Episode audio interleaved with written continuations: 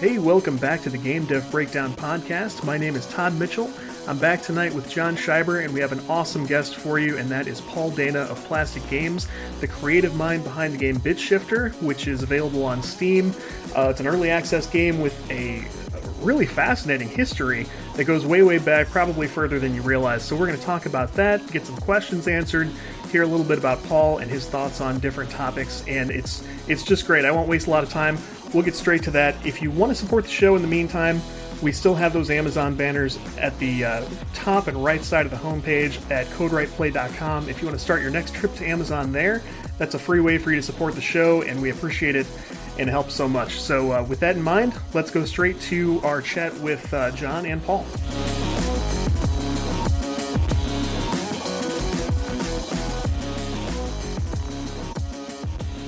I will hit the button.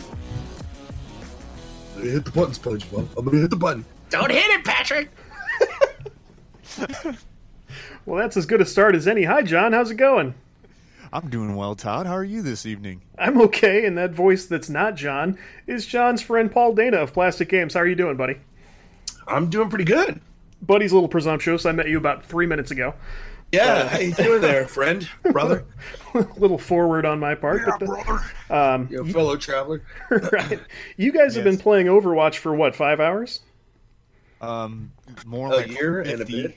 Yeah, way more. Yes. I was- But I was- yes. Right. I was getting ready to leave the house, and, and John sends me like, ah, we we good for tonight? Yeah, we're good for tonight. Looking forward to it. Great. Uh, cool. We're gonna go play Overwatch, and I'm like, okay. And uh, I come back, and I'm getting ready. Like, you guys ready soon? Like, yeah, we'll get off Overwatch when you're when you're ready.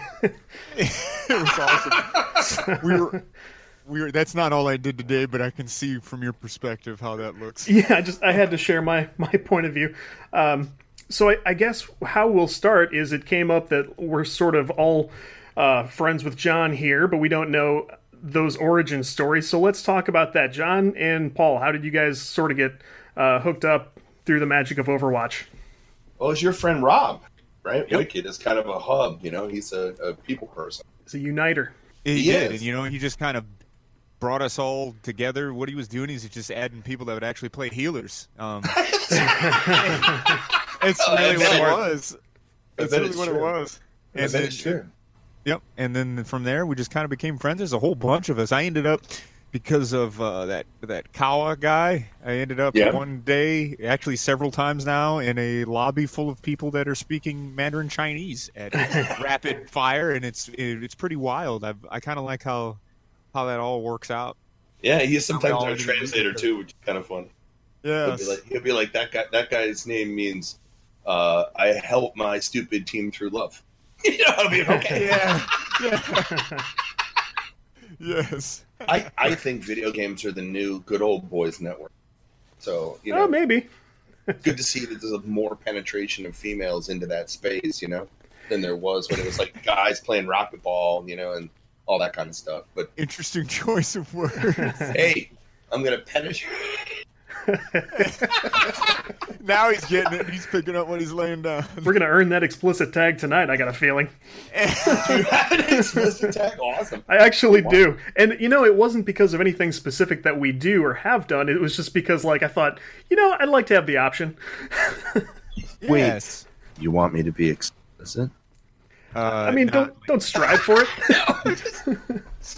I'm just channeling my favorite TV show, Arrested Development. Oh, nice. Oh, I am a big fan of that too. That is a good show. You you mentioned the you know the sort of diverse group that you you sort of connect with during Overwatch. I that made me think of um, I recently explained the game to somebody, one of the rare people who hadn't played it, and I said, you know, imagine instead of like the, the normal thirteen year old boy playing Call of Duty and calling your mom a whore and all that stuff, uh, imagine like people from every country of all types of all colors religions creeds coming together and being complete assholes to each other Yes. and then, and then you have overwatch Like I played with an Arab guy the other day that was so furious that we wouldn't So go into true. voice channel, and he was in there, and it sounded like the mic was taped to the roof of his mouth. He was just like, "Rip- Ripper on back." Mute. I know. Furious and was typing angry messages to us in team chat. It was humorous. it actually sounded like Roadhog. No. you know, you could you could use that as kind of like dipstick. You know, the the end the oil dipstick of the uh, of the human race current time to say, let's see how they're doing. Let's just stick the stick in, pull it out. You know, and Yeah. because, because it really is right. Like the game is about making people cooperate, and that makes people dicks. Right. it's simultaneous. it, it brings out their best and their worst at the same time. Yes. doesn't it? So you guys know each other in real life and since high school and stuff. So how did you guys? It was it was actually well before high school because I I think I recall um, my mom and John's mom sort of connecting through church when we were I don't know were we like more like nine or ten something like that. I John? think so. I think Yeah. so. So definitely formative years, and uh, our our parents didn't know any better, so they left us alone and let us hang out and just do all sorts of crazy stuff. Didn't know any better. Yeah. And it was Video mostly games. video games. yeah. Absolutely. They didn't realize the alchemy that this would. Well, see, it's you guys are both like lucky and unlucky, in my opinion, because like there just wasn't video games when I was ten at all. Like they just Yeah. didn't even exist. There wasn't even fucking Pong at that point, so it wasn't on the horizon. But also, you know, we played with fire, so games would have been helpful, right? It's true. I mean, like you, you want to see everyone wants to see shit blow up, and so video games helps you get there. Type thing. yeah, sort Yeah. of scratches that itch without you actually having to go out into the backyard sometimes. That's true. It was kind of like the new Seinfeld stand-up special on Netflix. It's hilarious if you haven't checked it out. And one of the scenes he's talking about growing up in the '60s, and he's like, "Yeah, they just gave us sugar for breakfast and sugar for lunch and sugar for dinner." And he's like, "And then nothing had seatbelts. There was no seatbelts on cars or cars." So he goes, "We were just flying through the air filled with sugar because that was the '60s." I have watched that. That's very It's funny. Amazing. It is It's a good. amazing. It's a good special, and it, w- the most striking scene in that that whole thing is when they lay out all of his notes that he wrote as a stand-up throughout all those decades, and it, the camera starts right next to him. And he's just surrounded by you know piles of paper on the on the ground, and it zooms out and it goes like way down the street, like one end to the other, just all these you know pieces of paper. I thought that was fascinating. Really was. It makes me feel useless as a creative person because he has millions of notes, and I don't have even half of that. Yeah. I got nothing, man. Right? I am a big note writer. I've got uh, graph paper notebooks full of uh, stuff I, I really don't look at very often, but I mean, it's there. The, the act of help uh, writing helps me quite a bit. So, Okay. Yeah, and I know people who have like a you know, like, what was your diary say around then? Like, yeah. Well, let me check my competitive Overwatch rating. That'll say Yeah. more about my yeah, let me, yeah, that's right. Let me, uh, yeah, let me, uh, let me consult my, um, let me consult yeah. my memoirs. Yeah. now, yeah, now you can look at Timehop on Facebook or whatever the hell. You know, Right? Yes, that works. That's cool. Timehop. Oh, jeez. it's the new diary. You know. So uh, I guess we- we'd be remiss if we didn't talk about uh, any anything on point tonight. But uh, Right? What are you fucking talking? First of all, I will get deep at the drop of a hat. Oh yeah, Second I have all, a feeling coming up should pretty know soon. that although you know I do computer programming, I've done that for a living. Lately, I've tried to be a game developer, so we can talk about that. I'm not. Yes, I'm not amazingly interested in those topics. Probably oh, because I work so much in them. You know what I mean? Like I'm just one of those guys where I do have a topic and I do have a thing, but it's it's the popular science books that I read that just seriously fire me up. You know? yeah, I can I could see that. You two are the only guys I know that have published games, and so I thought that was awesome, and that's definitely why I wanted to f- see how this conversation. Yeah, so where. Todd? So tell me what the deal is with you. So where did you? I mean, I'll, I'll tell you about plastic games and, and Paul Dana and stuff in a bit. But where, like, I didn't realize that he had a friend who did publish a game and everything. He just said, you know, podcast, right? And I said, okay. sure. I have like zero context. I'm an avid listener as of five minutes ago. Well, I, I'll take that. That puts you way way at the top of our listenership. But uh, uh, Hey, so the the high level overview with me is basically that I I am you know from John's area. We live in the Midwest, and uh, you know obviously I've been a, a fan of video games since a very young age. But growing up here and going to school here, uh, I came to a point where I realized, um, uh oh, there's nowhere to work in video games here. So. um, you know, I, I didn't feel like I'd be a good candidate to sort of relocate and try to fend for myself in, you know, L.A. or uh, even Chicago. Probably might not have gone well. So, Okay. so what I did was I started a You're career. a country boy. Thank God I'm a country boy. Yeah. I'm like I got John Denver now going through my mind, but just you're fine. man. You're fine. but by comparison to any uh, you know person in the industry, yeah, it's, I may as well live in the forest or whatever. But um, so what I did was I started a career in like QA at a you know back office billing software provider, just normal sort of mundane professional software development stuff. And uh, you know, ten years go by, and I'm still still nurturing that you know software career. And then uh, my wife and I, our first child comes along, and um, she she's a physician and we sort of talked about like it'd be nice to have one of us taking care of the kid at home.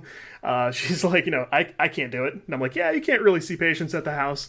Um, but uh, we, we figured you know I, I could sort of follow that dream and take take the flying leap and go indie you know it, it wouldn't be super profitable right away, but that's the route we went. And um, I found out as my son started to grow and I wanted to help him learn different things, like I, I found sort of a passion I didn't know about for sort of educational uh, games and in- interactive software that could uh, help help him learn things like that. So my first game ended up being something I made for him as a prototype to teach him letters and numbers. And uh, when when he learned his letters and numbers at like you know 16 months or something like that, I would go, okay, now we got something here. So I, I took I- Awesome. yeah, I know. I took about seven or eight months to sort of polish that as much as I, I knew how as a person without a published game, and uh, you know, put it out for iOS, Android. Uh, went and talked to some classrooms about it. Visited a couple of schools, and I've I've given a couple of talks about the process. And uh, now I, I sort of got started on Upwork, just doing random bits and pieces because we're we're also building a house right now. There's a lot going What, on. what is up? What is Upwork? Upwork is uh, basically a freelancer site where you go. Um, I can do Oh, the cool, following, okay. right? You know, I have these expertise areas, and people will come to you and go, "Hey, could you could you do this?" I started doing stuff like editing vid- videos on YouTube and uh, writing uh, blog articles for a guy, and then you know, lo and behold, some people come out of the woodwork and go, Skills, man. You're I know. leveling up. I know, yeah. People came to me and they're like, "You do these couple of things with game development, right?" Yeah, absolutely. Would you consider uh, doing some game development for us? And immediately, I picked up two game development clients through this site. So now I've I've sort of got two uh, eh, sort of big game projects going on, and I'm I'm sort of taking a run at it through the indie studio, and uh, here we are. nice. That's pretty sweet. Yeah. So, uh, with that in mind, give uh, anybody who's not familiar with you already through, uh, you know, following Plastic Games or following Bitshifter, your big game that we'll talk about, uh, give us the uh, the introductory version. Yeah, so you know, should I start at the beginning or sort of go backwards from where I am? It's hard to say. Um, maybe I'll start to start at the beginning. Uh, I'm 53, so I was born in 1965, but I wasn't like you know flying through the air. You know, but like I was 10 in 1975, right? So I can tell you what it looked 70s looked like as a kid, and it wasn't much different. You know, Yeah. we were given given bikes and said go. You know, we were in cars with still with no seatbelts. Right. We were still still given sugar all the time. You know, Yes. um, you know, my family was a little bit different. I was a little bit. We didn't have the phrase on the spectrum, you know, Right. Right. but I was Yeah. kind of that weird kid, right? You know, there wasn't video games, and that's probably amazing. But the first time that I saw a computer, it couldn't have bored me the more to shit, right? So I went to like a, I went to a science camp. I was I was I was really lucky, and you know, I got to pick stuff, and they took us there, and they were like, you know, this is astronomy, and this, you know, this is chemistry, it's electronics, and you know what I mean, all this stuff. Yeah. and and computers and i was like very interested you know and they're they're like here it is and it's like a teletype and a computer that's a couple towns away in avon you know you, you type stuff here and stuff comes back and i'm like it's like a bad typewriter that's a com- that's a computer because i'm thinking banks of lights you know what i mean the ominous voice right you know Yeah. like right like kid i have no idea no idea so my first introduction was very bad but then after that as a kid my brother Your uh, your mic is cutting. Oh, and sorry. I'm walk. I'm wandering right in the room. Like I'm wandering around. Like my mic is going with me. Oh, there he goes. Okay. I've, I've changed mic. I'm sorry. And so you know, there was a computer class offered merely because anyone who was in the advanced class could do it, and they didn't have enough people taking it. So even though my sister was a senior and I was a freshman, We would never have anything to do with each other. We were actually in the same class. So I was obviously, you know, you know, determined to do really well at this. And you know, I was good at math, and so it actually was fairly easy. I mean, the ideas were pretty simple to me and everything. And so I did it, and I didn't really connect it to anything until the next year. I went to after that, I went to a different high school. The reason why is unimportant, but they had an Apple II, and I saw video games on this Apple II, and that's when the two things came together for me. You that was my I mean? first computer, yeah. yeah. Well, I mean, I just saw, I'm like, I'm like, oh, like I could sort of see how you do it, right? Yeah. Mm-hmm because I knew this little bit of basic that I was taught there. And, you know, they had these machines, they had basic. You know what I mean? There was a draw line command. I started to play around. So it was just the beginning of having an amp and plugging in and just wanging and making notes. You know what I mean? Sure. Yeah. Yeah. Now, see, Todd, interesting. Not to not to sidetrack your story for a minute, uh, Paul, but I didn't know, Todd, that your first computer is the Apple II. It actually was. Uh, my dad had a my dad had a Commodore 64 that I wasn't allowed to touch. So uh, a family member saw like an Apple II at a yard sale or something. It was not in the prime time for Apple IIs, but it did end up being my first machine I was actually able to use. And uh, punching in code from those books you would buy with with games in them. That's right, what, right. what gave me an interest in programming. Wow. Yeah. Okay which is funny because I went completely the other direction. I could never, ever imagine like typing all that in. I was like, oh my god, you've got to be kidding me. I would surely make a mistake, and it would just be hell. Like, oh my god, you have to go over the whole thing and everything. So, people who had a copy, who typed it in, you know what I mean? You could copy the disc or whatever. Oh yeah. Except for it wasn't a disc; it was a tape. It was god awful, right? right. I mean, it was, and you would lose stuff. It was just the most terrible thing. Like media sucked. Like I was always distrustful when floppy disk did come along, I was like, this is the most amazing thing in the world. but anyway, you know, the point is from there, even though like video games completely entranced me, they were also, here's the key point, a social thing that I did with. So when Space Invaders and uh, Asteroids came, I really wasn't that interested in Space Invaders it was very solitary. But Asteroids, it was like a, a teleport button, remember? You know? Oh, Asteroids yeah. Deluxe, they had like a shield. But that teleport button was like you just can never get your finger on it fast enough when you really needed it. And so we actually played that game two people. You know? Oh, I see. Two player, and you would be his teleport guy, and it was important because you could sometimes die. So yeah. teleporting when you shouldn't be was like bad move, you know, waste a quarter. It was very, very weighty material here. oh, yeah, that's a lot of money back then, dude. Yeah. Playing around with that. yeah, seriously, you know. And so, but I mean, the, the thing though is that when it came to like computers and all this stuff, they got better. There's all these amazing games, you know, and we can talk about all that stuff like early days because I was there for the whole thing, computer one, right? But I was missing from the whole console thing. Like I left consoles at Intellivision and I picked it back up at GameCube. Kid guy, like I was oh man for Imagine that transition. That like everything that ever happened on consoles, right? Like I missed it all. So everybody who's like, well, everybody, gold, you missed the golden years. I missed everything. But here's the thing. Here's the point I'm trying to make is programming computers was entrancing to me because it combined so much of what I liked and eliminated so much of what I didn't like about all the kind of crafty, projecty things that I nice. And it did use the math that I knew, but I come to understand very quickly what people meant, where there isn't a whole lot of math in programming. That's not really what it's about. I and agree. that it's and that it's and that it's craft. It's more about like a craft. So if you're the kind of person that does you know anything from knitting to whatever, right? You know, as like you can sit down in an afternoon. You, love the idea of sitting and filling out a bunch of squares if it's going to be some cool art when you're done. If that's you.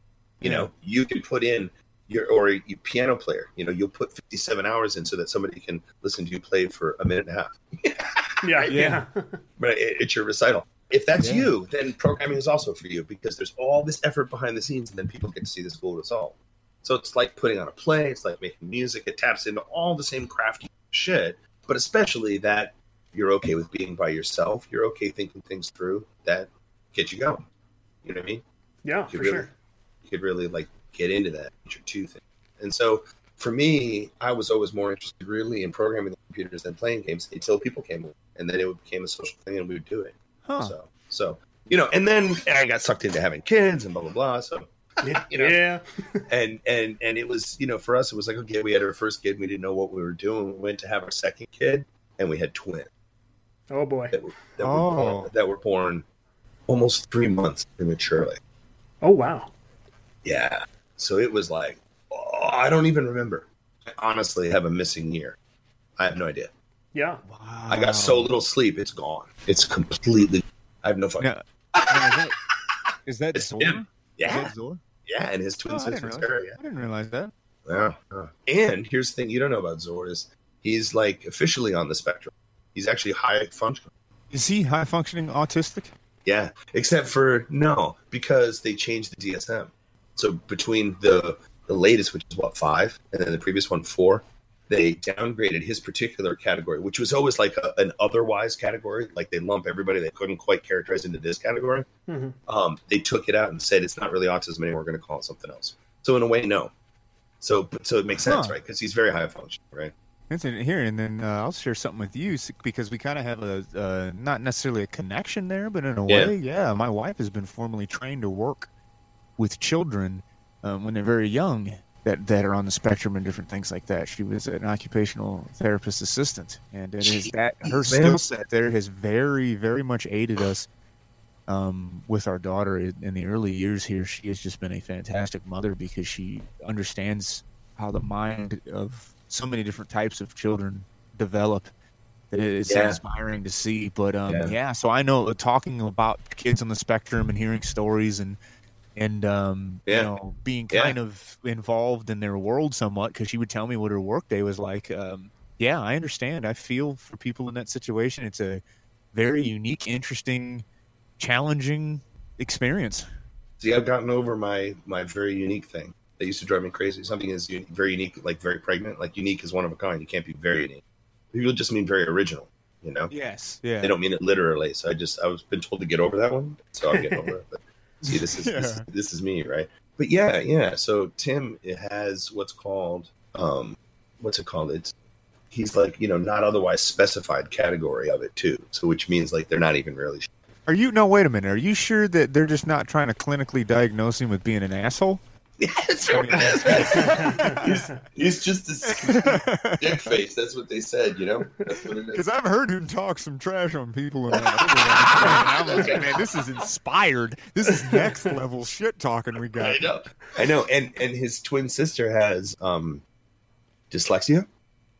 Okay. And Huh. and what is essentially someone neurologist said, look, it's complicated because we just don't know. In your daughter's case, like a lot of people, we just don't really fucking know. Why don't you just imagine that she has really, really slight cerebral palsy? So she's going to take a long time to put on like muscle mass on her legs, and she's always going to be somewhat uncoordinated, you know, whatever.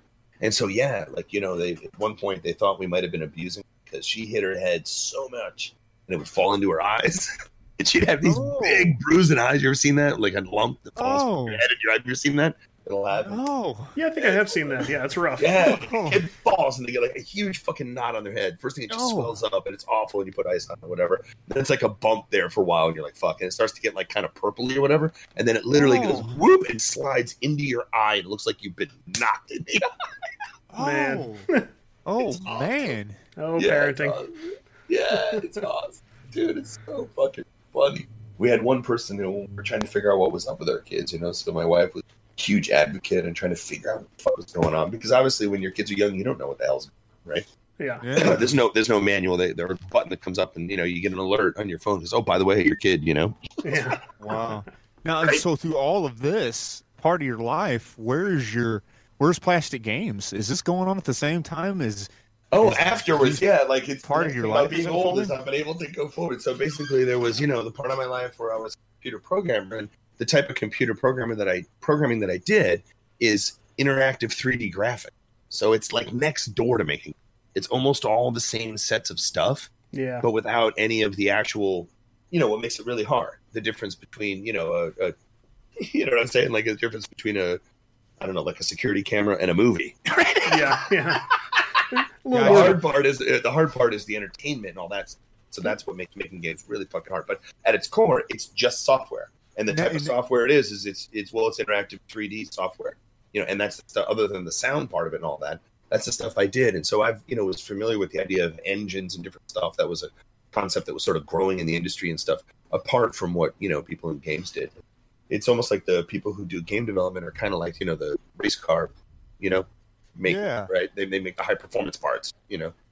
I mm-hmm. see. I see. It's interesting. Both of you guys independently. Well, you just shared now, so not independently, but on this podcast, and then Todd independently. That's the correct way to say that. Have mentioned that the art aspect of the game ends up being the hardest, and I mean, it kind of seems from me as a non-game developer, just a consumer, it seems like, oh well, that was really an obvious thing. But at the same time, it's but it's, it's not art though. It's brought it up. entertainment. The word I use very carefully chosen because the art, like the programming, is just one technical aspect. And if you're good at art, then making game art is not hard. If you're good at software development, then the software development part of games isn't necessarily particularly hard, right? It is because there's performance involved, and so it is kind of a high end, harder part of it. But what makes it hard is because it's entertainment, and it's not your ten year old who goes, "Yeah, this is not fun at all. It's boring." Can destroy your years of work, right? Right, and, and their opinion is valid. Yeah. it's whether it's fun or not. That's so hard. The way I've explained it to people is uh, games are sort of a marriage of many different art forms, and each one of those art forms has uh, sort of an established playbook. An artist breaks down uh, what he wants to, to create or what she wants to create into this series of steps. We do the following uh, the music, I've been trained in music theory, so I know how to compose something. Uh, you know, we can draw the pixel stuff, program the code, and when it comes together, uh, maybe you've done everything 100% and you still haven't captured the experience that it needs to be on on the user's end. And if you haven't Yeah. done that, you haven't done shit. Right. So, and I always want, you know, again, I was interested in games all the time, and here I was, decades into doing interactive computer graphics, since before anybody had any fucking idea what that was. Like I was there through Huh. the beginning of everything, like you know, before Apple, right? Before Macintosh, right? All that. Stuff. Like I was doing it. I was an amateur. I didn't know what the fuck, right? Yeah. But I was in the game at that time, and so I sort of saw all this stuff happen. It's kind of crazy. But I always, you know, in the back of my mind, I always thought, you know, that fucking video game was sparked my goddamn imagination to begin with. Always been interested in, it, you know, always wondered. And so, you know, what happened in my case specifically was, well, we had the kids finally, you know, and we, and then we had the twins that were born prematurely, and I had the lost years, and you know, then those kids became a couple years, you know, two two, three, and I started to be able to do things again. You know, I was like, right, I could actually, I could actually do. Stuff. And Yeah. that, so then I kind of came back to it again, and I started playing video games um, more than I was before. You're drifting again.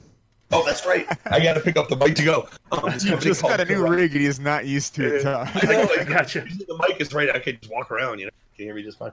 Um, this uh, company called GarageGames formed, and and the company was basically the the person who was the head owner, you know, runner of Dynamix, and they Ah, had just made Tribes two, and they absolutely fucking hated their publisher and the whole industry and everything. And they said, "Fuck you all. We're getting out. We're going to take our engine and we're going to go do something with it." And they actually had a hell of a time extracting all that Tribes two stuff from the engine because their agreement said that they owned the engine, but the people who owned Tribes, you know, whoever the fuck they were, I forget, just gave him shit about which part of it was actually funded by them and all that kind of stuff. I think there's a good uh, post mortem out about that as well. Yeah, there's some great stuff about that. And so the guy who did this, Jeff Tunnell, is an amazing dude. And, um, you know, he formed this company with some of the programmers, Mark Frohnmayer, and just a bunch of great guys that I ended up meeting and stuff that made this company. And what they decided to do was crazy at the time. They're like, why don't we just sell the engine as like a retail product rather than trying to make the next greatest game that we don't have the money to make and everything? Yeah. Hmm. and people you know they they were just laughed at people like that's nuts you know like maybe you can get some dinguses to buy it but i mean like the average person can't do anything with the game engine you know they, they they're not gonna how much are you gonna try to you know they'll spend 10 15 bucks but they're not gonna shell out like you'd have to charge like 100 bucks or something you know Yeah. so they charge 150 bucks at first. Later on, they changed it to 100, and they paved the way. Unity, all that stuff. Everybody who talks indie, who talks about you know all that stuff, all the talk about indie, everything started with those. They really did it. They really launched it. They weren't the first. There was other people who were indie, but they were the first person to put their you know sort of money where their mouth is and say, let's sell a game engine as just a consumer level product and see what to do. They also made a game with it called uh, Marble Blast. Is that what it was? Marble, a marble rolling game that they did as well, and some other things for the game. But the the key thing that they really did was sort of start that community of people to say, you know, go go indie, make your own game, and here's this thing. You It know, wasn't Marble Madness, surely. No, Marble Madness was like that was the uh, arcade game, right? Yeah, I think it Yeah. later hit the NES. Yeah. Anyway. Yeah, like, and, and yet there was also the Super Monkey Ball. So that Oh yeah. so th- Oh. this was a lot closer to Super Monkey Ball in terms Yeah. of the game, the Marble Man, Madness. I loved that game. Yeah. Monkey Ball. Yes. It's a good one. Yeah, Monkey Ball was great. It's very similar, but a little bit different. So I mean, we'd be splicing hairs as game designers to talk about what's different about it. But I mean, they, um, you know, they they were. I was like, you've got to be kidding me. And so I actually was one of the several people that called them up and said, "Can I give you the money now?" And they were like, "We're not taking the orders." And so you know, they eventually shipped the stupid thing, and you know, it, the rest is almost history. Like Unity ended up stealing a bunch of people away from them and essentially copied at first every single thing that GarageGames was trying to do. Unity simply just copied it, the way things looked, how the editor worked, everything. You know, they even stole engineers and marketing people away from the company specifically. What did You know they what I call the engine? The Torque came in. That's what I thought it was. I- I've, I've Yeah. looked at that a little bit. They wanted to call it, I think, like the V8 or V1200 or something like. You know, that's like a game. It's an actual car engine. Yeah, You know what I mean? Something like that. And there was a, a already copyright on it. So they went with Torque. That's right. I, I looked at it much more recently, obviously, like way, way, way further Yeah, down and, the road. and I was just one of the few people that, you know, since I had been doing 3D game development, I mean, 3D interactive graphic development, right? I was in a position to be able to you just dump a bunch of source code and stuff and say, go figure it out. For me, it was like, oh my God, you have just taken me all the way to the promised land. Like, you know, all I got to do is hack my way through bushes with a fucking machete right Yeah. there. You know what I mean? It's everyone else was complaining that it didn't do this or that. It was terrible. But again, it was, you know, a, people did want something like what Unity is now. Unity is, you know, a thousand times better than what the Torque game engine was, sure. you know, in terms of on the ground experience for your average person. But anyway, that's where it began with me. And so I ended up making this game called uh, Bit Shifter early on there. And then, you know, it didn't really go anywhere and we put it down. I did other things and, you know, did a little contract work or whatever. And we started working on Bit Shifter again. And then we ended up doing work for Disney. And I can talk about that. We put games at Epcot. So we put the game down again. We started working on a zombie game. We put that down. We started working on a kids game. We put that down. Then we had another freaking intern who came into the company. And we're like, well, maybe we'll have been working on the zombie game. I don't know. And when we showed him shifter, he's like, why would you have me work on anything but this? This is amazing. You know, and we're like, oh, God. We're so done with that game, dude. And Picked we've it up- had a picked it up lot for of the- discussions about that. Oh God! And we picked it up for the third, fourth time, whatever it was.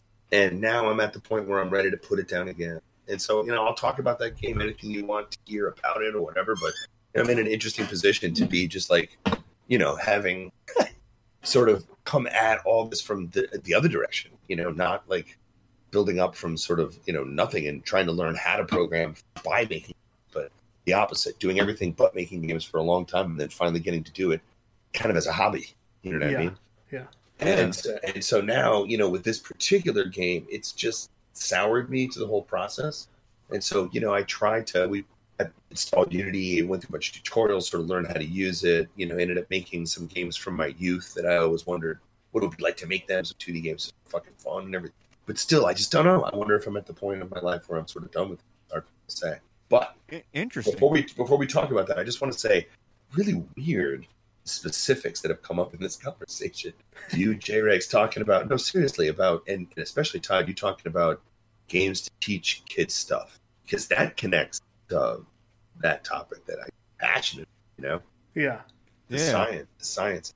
You know, and it's it's a lot that I've learned and what I have opinions about kids and education and all kinds of just very strong opinions, and I could talk for just hours on that topic.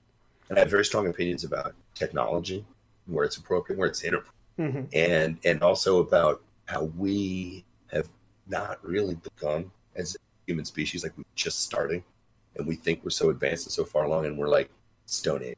Hilarious. It's obvious to me that that's we have come nowhere near tapping the potential of what humans do.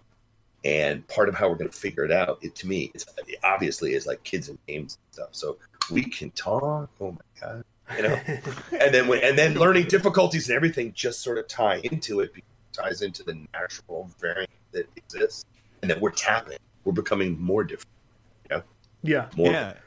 I, I'm with you, and and I never, you know, when I was 17 or 18 and going like, I'm gonna learn how to make games and make stupid stuff for my friends, and we'll play stuff that's like Doom, and uh, right you never think ahead to that point where it's like, I want to impart some knowledge, you know, to my offspring, and stuff like this.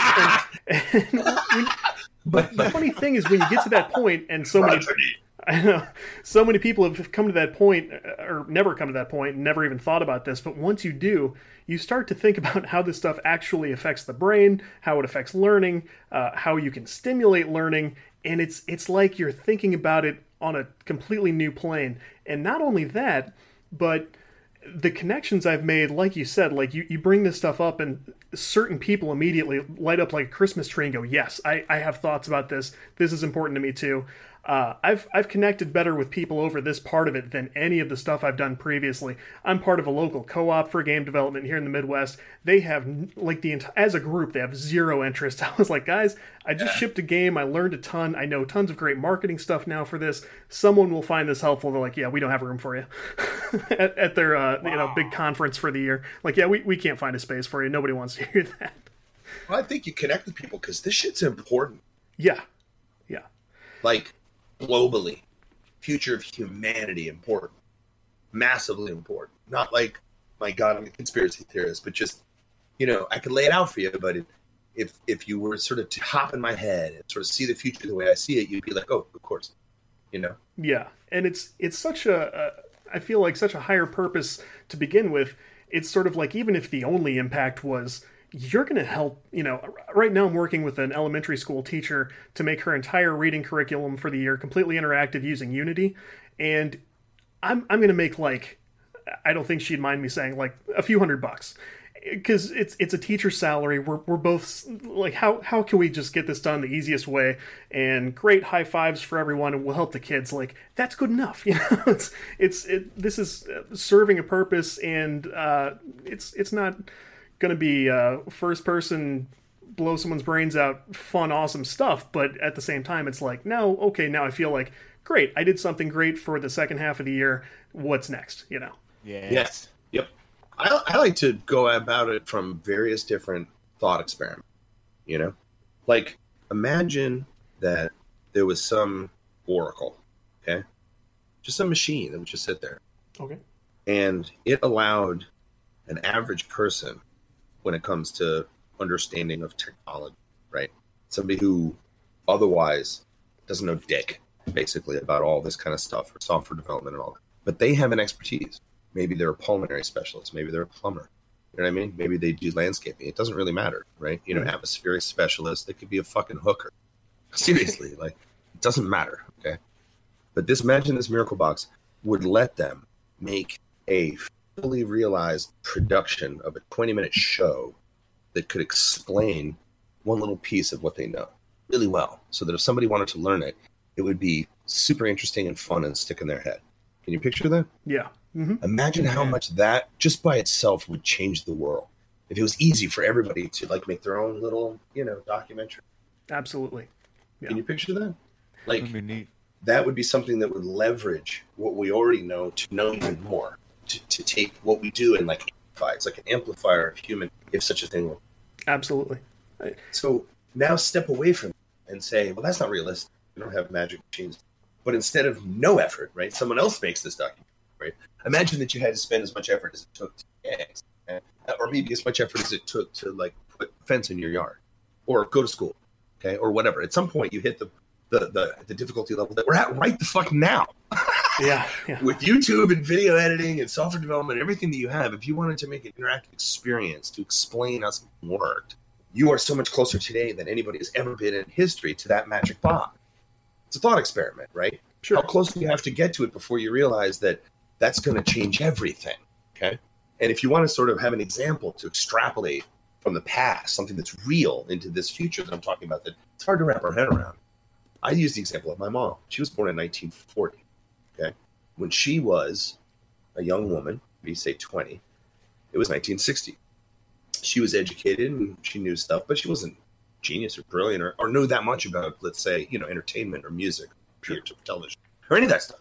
But she understood, as people of her age, intelligence did, that well, it's done with a set of machines and people in a room somewhere, and they you know aim a camera at you and they have lights, you know, okay, or they put you in this room with like padding on the walls and there's you know musicians come in and there's this big machine with like tape. You know, I mean, she could give you some details. She could tell you what it would do, right? Mm-hmm. In the case of say making a movie, or in the case of say making an album, music, or whatever it is. Okay, to tell to dial forward to our present day and to explain to somebody that Now that's done with a machine that would fit in your pocket effectively, and, and that and that all that expensive equipment essentially has been replaced with a few pieces of specialized equipment, and then this computer thing, you know, that can do everything else for you, would be hard to swallow.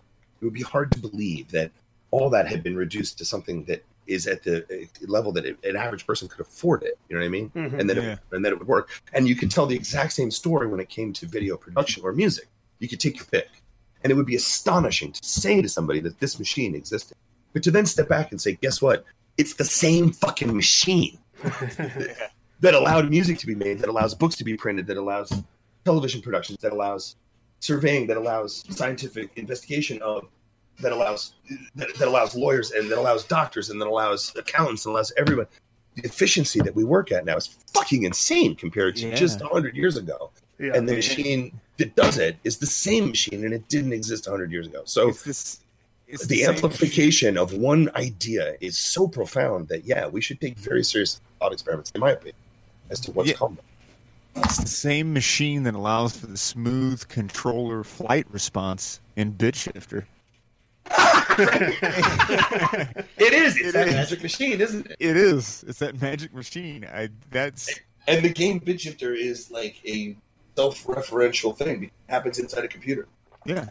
And you know how it took you a minute to figure out? We did that on purpose. We want this game to make you smart.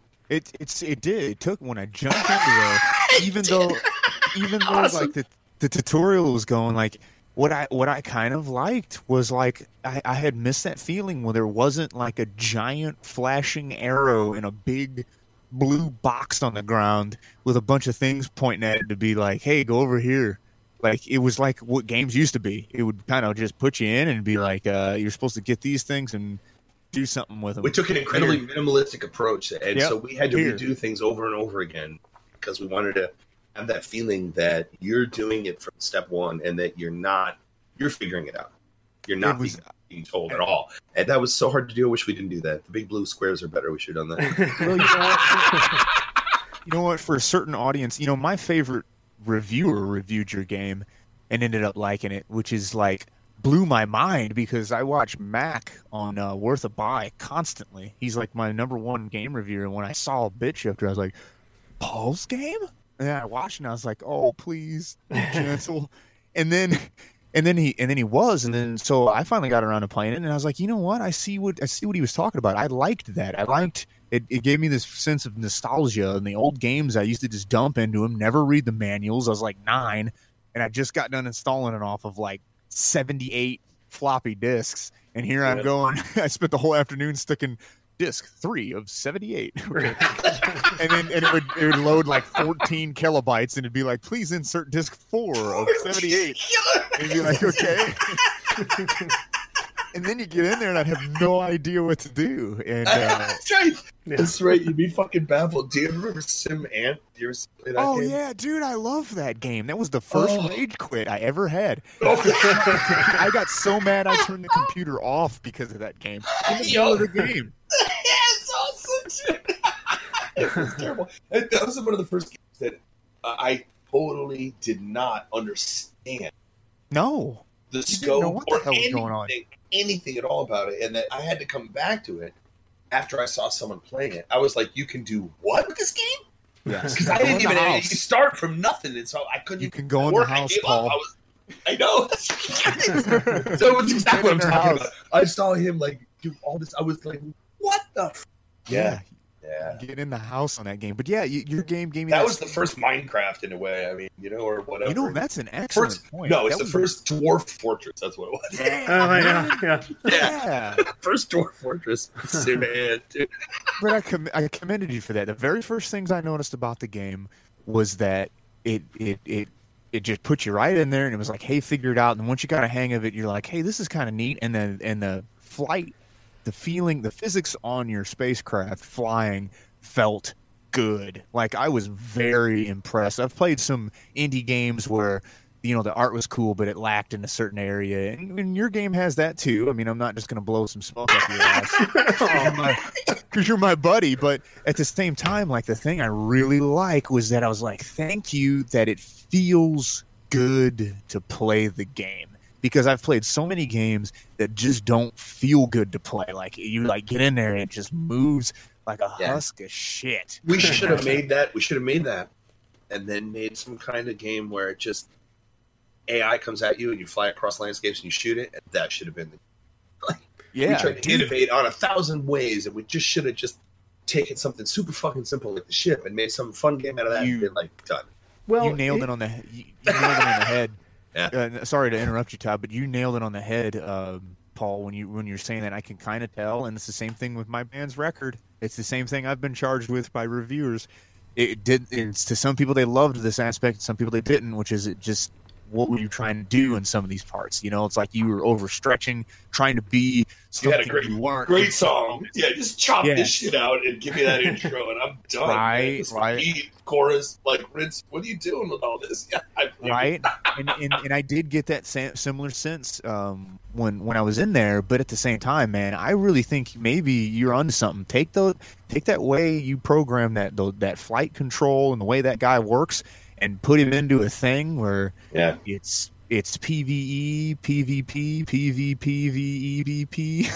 I don't know. I'm, I'm with you. Here's No, I hear- here's what struck me about this because when I knew we were going to be talking about this, I went back and looked at some uh, other conversations Paul had had with people and uh, videos of of uh, the game being discussed. And one theme that keeps coming up is everybody has trouble when they come to describing like a genre or uh, categorizing this experience. and I, I think people were going about it the wrong way because they wanted to go like, well, this is action strategy slash you know sim slash adventure, and I what I'd rather do is explain it to somebody as like take Rogue Squadron and put it in the '90s animated series reboot, Yeah. totally reboot, totally. and for that It's reason, like I, I would, Or like we've been so inspired by reboot. And, and I, I was too, and so for that for that reason, I would hate to see you uh, go away from that direction. I, I'd sort of like to see this just sort of crawl like straight up its own ass and and just Yeah. really embrace be that, great. you know. It would be great. It would, it would be totally great. And I can talk a little bit about like sort of what the game is or where it came from. I mean, whatever you want to talk about. I Yeah, did a bunch of interviews on the game and stuff, so I've, I've got my pattern down to you know you want the five minute version, you know what I mean? You want we probably minute- will have to because we like to try to keep this around an hour, and I think we're about approaching that, aren't we? Yeah, we probably are. Uh, All right, so and I'm going to edit a couple things out because we got some bad audio in here. But uh, um, so what I want to do quickly is, for one thing, like yeah, I, I definitely want to hear um, sort of any anything you want to add about like the state of the game. And I know, like I, I know that you have sort of probably conflicting emotions about where it's at, but like I know the early access thing could not have been maybe the experience you were expecting. And I'm I'm wondering if I thought you were gonna say more painful or something like that. right. No, and I mean, like every review on Steam is like super positive. Like I couldn't find a, a negative word about it on Steam, but it, it does seem like the early access people, like there's a certain crowd that gravitates towards this, and I think at the same time they would normally get antsy about any other game, they got antsy about this without really taking into account like this is a labor of love that's gone on many many years. Yeah, So. yeah, that's true. That's true. so do you think But I that's mean, maybe hurting you? Like they don't really know the the sort of um, I don't know the It's hurting me is there was a window I was told by people. You remember Jeff Tunnell and different people who said, "Hey, this window won't be open forever. You Yeah. could make indie games. You could make money. Keep it fucking simple, stupid. Do something. Shut up. You know." and and I went and fought, did this and that, and uh, the window's long since closed. The guy was really smart, really you know insightful, and gave us all everything we needed. He was, I think, a little disappointed after everything was done because there wasn't really a whole lot of talent out there, and the talent out there, people like me who were like all into it and everything, and maybe could actually make a game. We were just were so naive, you know, Yeah. so much to making a game. They, you don't know it, then learning it the hard way is just best failure over tough, tough Mhm. stuff. Yeah. So anyway, so yeah, the uh, it, it started. Look, I'll give you the five minute version, right? So back on the Atari ST, there was a game called Oids, and it was like the last great arcade game because video games on computers very much gravitated away from the way video games worked when the idea was to play for a quarter, right? Mhm. So instant death and all that stuff isn't really fun. That the health bar was invented for that reason. You know? But this game was like the last great arcade style game, and I wanted to make it in 3D. So I said, "Oh, here's this. I'll just translate and make it in 3D." Go, guess what? You can't just take a 2D game and put it in 3D and have fun. It just doesn't work. Weirdly. Yeah. And so when I was talking with somebody about, you know, what should I do with this? He said, kind of off the cuff, why don't you sort of change like the point? Why don't you take what you have and make something that's interesting with it? Like, you know, it's hey, it's a computer, it's a virus, and it's spreading. You got to fight it. Do that. And so I just went off and like stupidly did that, you know. and it was pretty fun. And we got the same. We would like rinse and repeat over and over again, iterating on this stupid idea because it was like once people understood what to do, it was fucking great, but they didn't know what to do, and there wasn't enough feedback. So we had to improve hmm. things so you knew where the virus was and understood what you're supposed to do and all this kind of stuff, and actually teach it to you. So that tutorial, that first level, you know, we have a joke that we've made level A1 like 27 times because we did, like over and over and over. again. And I can tell you what that is. It's like, and even though I mean, we could have gone for like you can't possibly get to the next part of the map until you do the right thing. We just absolutely hated how that felt and how it worked, and we just kept shooting for the moon, man. You know, we wanted something more like you know, like Half Life Two or something where it's all seamless, you know, and you're doing a tutorial, but it feels like you're just doing shit, and yeah. you know, we just didn't do it, man. But it turned out to to live in a very weird space because there's games that are like strategy games where you make a certain number of decisions per minute, right? Mhm. But you don't really have to do anything other than click on stuff. And then you've got action games where you have to make much less decisions per minute. It's up to you to actually aim shit and do stuff. And we uh, sit right in the middle of that space. There is Yes. action, but there is also thinking. And so, not really strategy so much as tactics. But if you use the word tactics, people think Rainbow Six, whatever. yeah. It's the wrong genre. You get the wrong idea completely. Yeah, Yeah. yeah. I mean, because like, I, I mean, like a pointy-headed person's idea of tactics versus strategy, not what the industry uses. Yes, because like you've got your real time combat going on with the with the little dudes that are popping up and puking stuff at you and shooting everything, and then you know you're controlling the spread of the virus with the little eight bit guys, and it is neat. It's kind of like you've got uh, two mini games stacked on top of each other happening simultaneously. Oh, it's worse, and then we just go crazy with it. it's so bad. Yeah. It's so bad, dude. It just gets worse. How far did you get? Like, which level did you play to? I only A three made or something? Yep, yep. And then I only made it a couple levels in, and I was like, you know, this is. At first, I was like, what? And then it was like, Yeah. oh. Yeah, yeah, yeah. it's Well, like, I so really much. I'm like, you know what? Later on, he's really, really gonna start messing with me. I think. Yeah, yeah. It gets, it gets, fucking- that. it gets so deep. It's so stupid. Like how much you know, we have sort of there and everything. But you know, it, it gets it goes pretty deep because you know you fight the virus, the virus spreads, but there's a logic to it. You know that that balance that you try to get when you make a level to it because bits don't die. They can get just like knocked out and they're sitting on the ground smoking. But if you pick them up and throw them back out, they're fine. So you Hmm. can heal. You are the healer too. You can heal them. That's And cool. so if you get a bit maker working, then from there you'll always have more and more bits. huh. But the virus is relentless. It spreads on all fronts. And Yes. it moves faster along the paths. So as time goes by, there's more virus. And so that's the logic of it is you always have more bits, but there's always more virus spreading. Right? It's almost like you have a, a, a, a you're you're almost always fighting a losing battle, Yes, you are. And it's you know, there was a lot of trouble with that because and that's the sense I kind of got from it. Yeah, well, there was there was a fundamental conflict there because that doesn't lead to what's fun in terms of pacing, which goes into the same kind of Oh. pacing you have for like a, you know a movie or even for music, right? You don't have a song that's just shit, shit, shit, shit, shit, right. Yeah. Well, I do. it But that's kind of one of the reasons. That But even you, you don't. You have parts Yeah. that are more white space and, and less, more dense, more heavy, more vocals. You know what I mean? You do lots of things to mix it up, and it's all what we would call pacing, right? Does that make sense? That word pacing, you know? yes. And so games have pacing issues. Oh, you don't just have level after level, harder, harder, harder. And and also there's a certain pacing curve that's the most satisfying, you know? And and that kind of thing is more is less like a song and more like an album. What or a place what songs do you put in what order to get the right mm-hmm. you know what I'm saying? yeah. It happens it happens in miniature song too. It's in a larger agglomeration play set or a big piece of glass. I mean, then you have those pieces TV show or like video game. That's no fun. That what I just told you before because it happens. You're drifting again.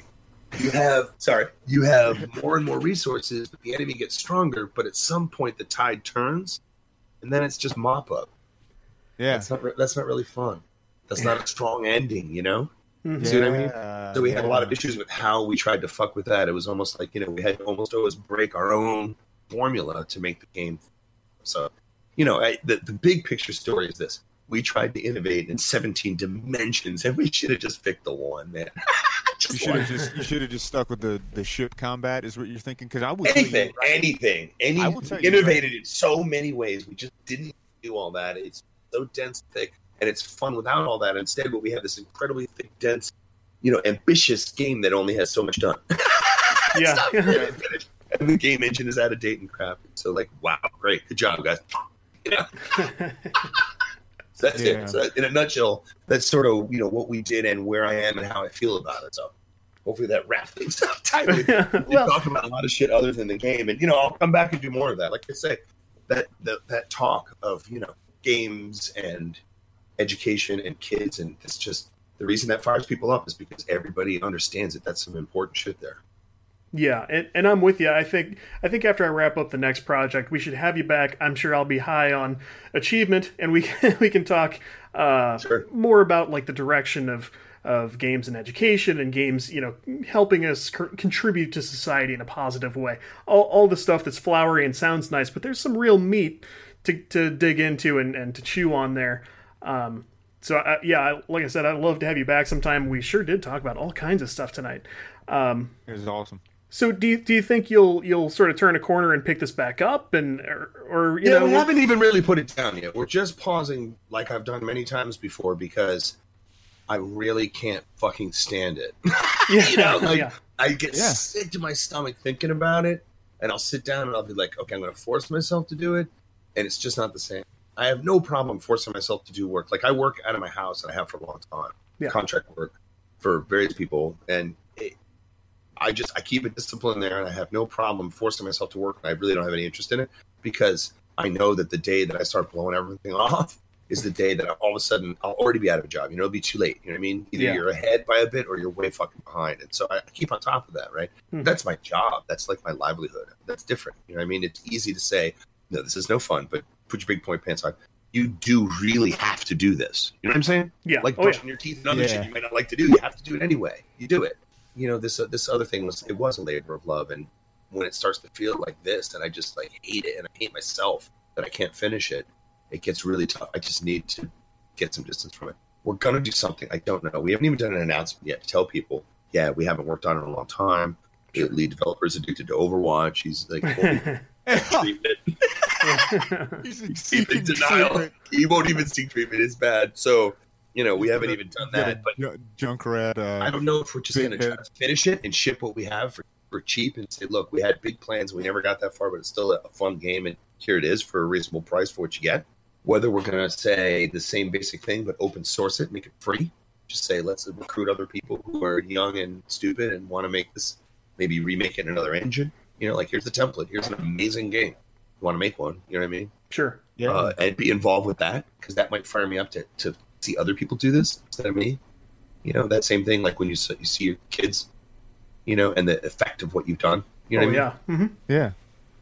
Well, I mean, I'm just gonna just encourage you to continue and consider, you know, either maybe like you said, and the idea of you just saying, "Hey, let's just polish it up a little bit more and then ship it as is and send it in this price," and maybe that is ultimately what you need to do because I didn't release my band's first full length album until the week I was just like, I'm putting it out. Like I, I, I'm not happy with uh, all aspects of it by any means. I don't listen to it. I don't want to hear it again. I I'm too critical. Of I don't want to hear it again, dude. I There you don't, go. I don't want to play this game one more time. right? And but at the same time, it's just like I had to I had to just do it, and and I'm think I think I'd like to encourage you to do the same maybe, and that way you can move on and and do do a sequel to it, and then do the cool things you want to do with it, and and uh, less is more approach. Like uh, I, I sometimes talk to Todd, and I imagine myself wanting to develop a game at some point too. Maybe even if it's just for fun or morbid curiosity, or I'm a sadist or something. Or So this is turning. This, right this word. is awesome. This is turning into like therapy. yeah. Right. and and I'm thinking um, to myself, what I'm noticing is is that you, you it has to be fun for the, the player, like feels good. That's a big thing to me, man. It's why Brawlhalla has got its fangs in me right now. It's why Overwatch still has its fangs in me. The games just feel good to play. One's 2D and like basic art, one's 3D and incredible, but they still just they feel really good at the basic level. And I think you had that have that with the flight controls for sure with the controller on BitShifter. And if you just like took that and, Yeah. and just Do you use a gamepad ever? Do you like controllers? Because Yeah. it works Oh, on a man. controller too. That's what I'm You saying. used to- With the yeah. controller, it's awesome, dude. With the Oh, you did play it that way. Okay, okay. Yeah. gotcha, gotcha. As It soon also as I works on turned the it on, I the was like, Steam. oh yeah. It works on the fucking Steam controller. Oh, oh, cool. Nice. Yeah, as Yeah, soon as I yeah. turned it on, I'm like, dude, I'm using the control. I could auto- automatically tell. I was like, The oh, Steam controller is almost the best in a way, just because it's got those paddles underneath. So you've got enough buttons for everything you want to do without it being kind of ridiculous. You know, Yeah, that's tight. because the, And, the uh, rise and fall, the, the crouch and go up, are just people are more used to that in the game space. Whereas in the controller Yeah. space, putting that like on the bumper things, it's such a pain in the ass. to finger off the trigger button. Yeah, Uh, unlike the Steam controller, you have these under paddles that you're like you're holding the controller. Your your other fingers underneath have these paddles, kind of like paddles on the steering wheel of a car. Do you know what I'm talking about? Those Yeah. things, those are those are fucking great. I wish every controller had those. Oh yeah. Huh. So you know, I mean, that's like the only part in a way what they did that was just really fucking awesome was those under buttons. I mean, it was there's a lot of stuff. Yeah. Yeah, it's just like it's funny. This turned into therapy for me. You know? Okay, what am I here to Bob? It's like, I want you to Yeah, write down just what you like- think and fold it up, and then next month we're gonna open that. yeah. Yeah. No, go No, I take entirely what you said to heart, and that's why I- I'm trying to answer honestly by saying we don't know quite yet what we're doing. We're going to allow ourselves to not work on it, be okay with that. You know, it's it is like therapy, you know. And when we figure out what we're going to do, we'll go forward with that and not feel bad about it. You know, whatever that there is. you go. There you go. Yeah. So I'm with you, man.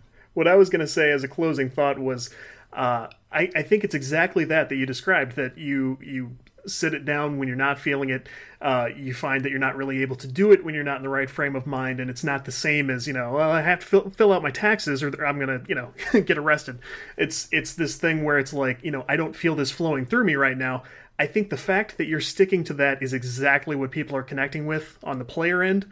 I think that's exactly why they're so hungry for it, and for that reason, whichever direction you go, I think you guys are going to do very well. So uh, I would say absolutely, you know, don't don't beat yourself up. I think that's exactly what got you here. Cool. Cool. And there is a lot there. So, you know, shipping what we have is is reasonable when it comes to content. And we've got uh, more done than we than we shipped. We got a bunch before we had said, "Jesus, I just gotta put this down for a while. We actually made some progress. And in fact, we did even stupid things like we expanded the scope a little bit and tried to make a level that involved making new features even a little bit, to try to mix things up. So if we go forward, we're probably gonna have to axe that, be realistic, and just get some levels done with features that already do work. Get it done, ship it. You know what I mean? But Yeah. just so that you know, there's an awful lot there. Since you just tasted the waters at J Rex, you can see why people like it because it it goes. It, I mean, it gets it gets pretty deep, right? It gets That's pretty cool, deep. I can definitely sort of tease you at this point, knowing what you did. I can say, oh, you know what, and I can get you to play the next couple levels and then the next level after that because we've we've got an awful lot packed in there. You know what I mean? I'm- we, we essentially are giving it at the fastest pace that we can with that philosophy of people have to kind of figure it out on their own. And so we just kind of give them something in a sense that's kind of like we show you, and then we let you use it. And then we do it like every other one like that over and over. So That's awesome. So we will uh, definitely look forward to uh, seeing seeing things progress, and uh, I'm excited to have you uh, not too far away when that happens. absolutely. Paul, thanks again, and uh, come back anytime. All right, later.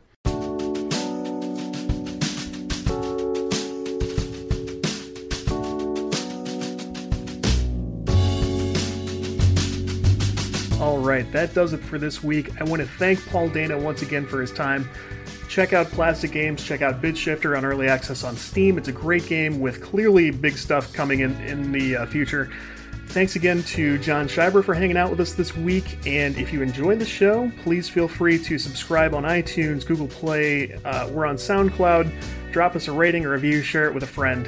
Uh, interact with us on social media. That's just as important to us, and we wouldn't do this if it weren't for the great uh, discussions and the uh, just just the awesome dialogue we get to participate in. So, for my co-host John Schreiber, for our guest Paul Dana, and for CodeWritePlay.com, my name's Todd Mitchell. Thanks, keep playing, and we will talk to you next week.